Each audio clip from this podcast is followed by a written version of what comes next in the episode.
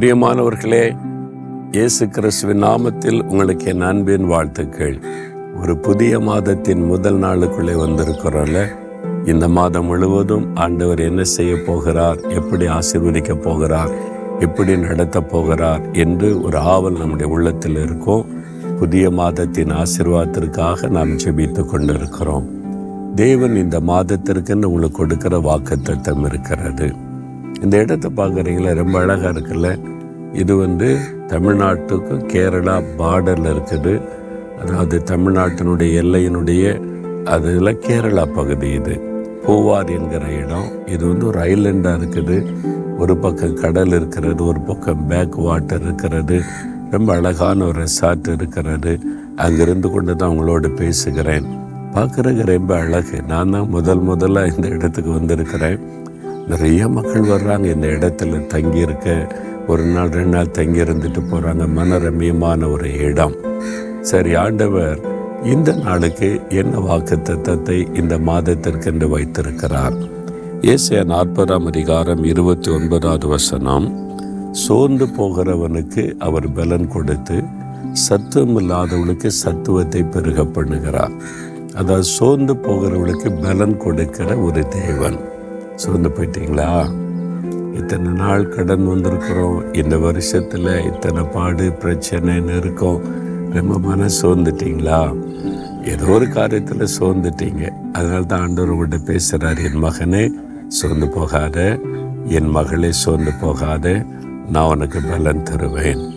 நீ எதை நினைத்து சோர்ந்து போயிருக்கிறாயோ அதிலே உனக்கு அற்புதம் செய்வேன். இந்த ஆண்டவர் உங்களோடு பேசுகிறார். வேத புஸ்தகத்தில் எத்தனையோ பரிசுத்தவான்களை குறித்து வாசிக்கிறதில்ல நிறைய பேர் இந்த பாதையில் கடந்து போயிருக்கிறாங்க. நீங்கள் ஆபிரகாமுடைய வாழ்க்கையை பார்த்தீங்கன்னா ஒரு பக்கம் அவர் விசுவாசிகளின் தகப்பன் என்று சொல்லப்படுகிறார். இன்னொரு பக்கம் தெரியுமா? ஒரு சமயத்தில் கத்தர் வந்து ஆபிரகாமே நான் உனக்கு கேடயமாக இருக்கிற மகா பெரிய பலனாக இருக்கிறேன்னு பேசுகிறார் அப்புறம் சொல்ல எனக்கு என்ன தருவீர்? நான் குழந்தை இல்லாமல் இருக்கிறேன்னு மனம் சோர்ந்து போனார். ஆண்டவர் சொன்னால் இவர் ஆப்போசிட்டாக பேசுகிறாரு நீங்கள் எல்லாம் கூட இருந்து என்ன பிரயோஜனம் ஆண்டவர்? எனக்கு தான் குழந்தை இல்லையே.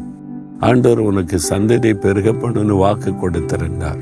இந்த வாக்குத்தத்தை நிறைவேற தாமதிக்கும் போது ஒரு சோர்வு. உங்கள் வாழ்க்கையில் கூட கத்தர் சொன்னாரே என்ன நடக்கலையே? கத்தர் வாக்கு கொடுத்தாரு என்ன நடக்கலைன்னு சோர்ந்து போயிட்டீங்களா? அன்று சொல்றார் சோர்ந்து போகாத வாக்குத்தத்தை நிறைவேறும். நான் சொன்னதை உனக்கு நிறைவேற்றி தருவேன் என்று உங்களோடு பேசுகிறார். ஆபிரகாமோடு பேசி தைரியப்படுத்திய ஆண்டவர். மோசே தேவனால் இவ்வளோ வல்லமை பயன்படுத்தப்பட்ட தீர்க்கதரிசியில் எகிப்து தேசமே ஒரு பேரை கேட்டால் நடுங்கிச்சு. அப்படிப்பட்ட மோசை இஸ்ரேல் மக்களை வழிநடத்தி கொண்டு வந்தபோது ஜனங்களுடைய நெருக்க ஊழியத்தில் வந்த பிரச்சனை ரொம்ப மன சோர்ந்து ஆண்டவரை போதும். நானா இவங்களை பெற்றேன் அப்படின்ற மாதிரி வந்துட்டார். போதும் முடிஞ்சது. என் ஊழியெல்லாம் போதும் அப்படின்ற நிலைமைக்கு வந்துட்டார். சோர்ந்து போயிட்டார். ஊழியத்தில் சோர்ந்து போயிட்டீங்களா? எத்தனை பாடுபட்டு ஜெபம் பண்ணி இவ்வளோ ஊழியம் செய்து என்ன பயன்? கடைசியில் பார்த்தா இந்த நின்ற நெருக்க அவமானம் பொய்யான குற்றச்சாட்டு இதுதான் வந்து நிற்கிது நன்மை பெற்ற மக்களே தீமை செய்கிறாங்க யாருக்கு உதவி செய்தேன்னு அவங்களே விரோதமாக வந்துடுறாங்க. என்ன செய்கிறது அப்படின்னு மனசு சோர்ந்து போயிட்டீங்களா? மோசையை பார்த்து ஆண்டவர் தைரியப்படுத்தின பயப்படாத மோசே நான் கூட இருக்கிறேன். அப்படிலாம் தைரியப்படுத்தி நடத்தினார். சோர்ந்து போகிறவளுக்கு பலன் கொடுக்கிற தேவன். எலியா எவ்வளோ பெரிய தீர்க்கத்தை ஜெபிச்சா?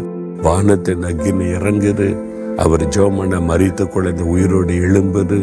வானத்தை அடைச்சிட்டார். மழை பெய்யலை. திரும்பி செவிச்சா மழை வருகிறாரு அவ்வளவு தேவனால் பயன்படுத்தப்பட்ட ஒரு தீர்க்க தரிசிதான் அவர் என்ன சொல்றாரு? போதும் கத்தாவே என்னை எடுத்துக்கொள்ளும்.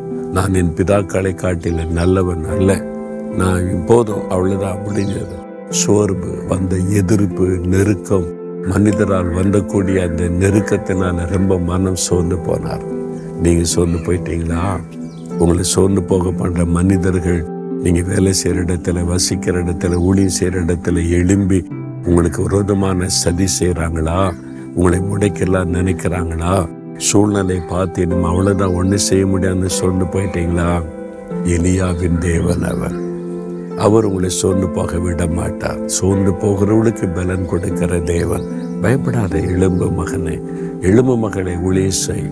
சோர்ந்து போகாத. இதெல்லாம் தாண்டி போகணும். உனக்கு ஒரு விதமாக எளிமையில வல்லமையெல்லாம் இல்லாமல் போயிடும் காணாமல் போயிடும் பயப்படாதுன்னு சொல்லி தேவன் உங்களை தைரியப்படுத்துகிறான் என் வாழ்க்கையில் எத்தனையோ முறை நான் சோர்ந்து போனேன். போதும் கர்த்தாவேன்னு கூட நான் சொல்லி இருக்கிறேன். சில நாள் வரைக்கும் பைபிள் வாசிக்காம ஜெபிக்க போதும். ஒரு நாள் ரெண்டு நாள் அப்படி இருந்திருக்கிறேன்.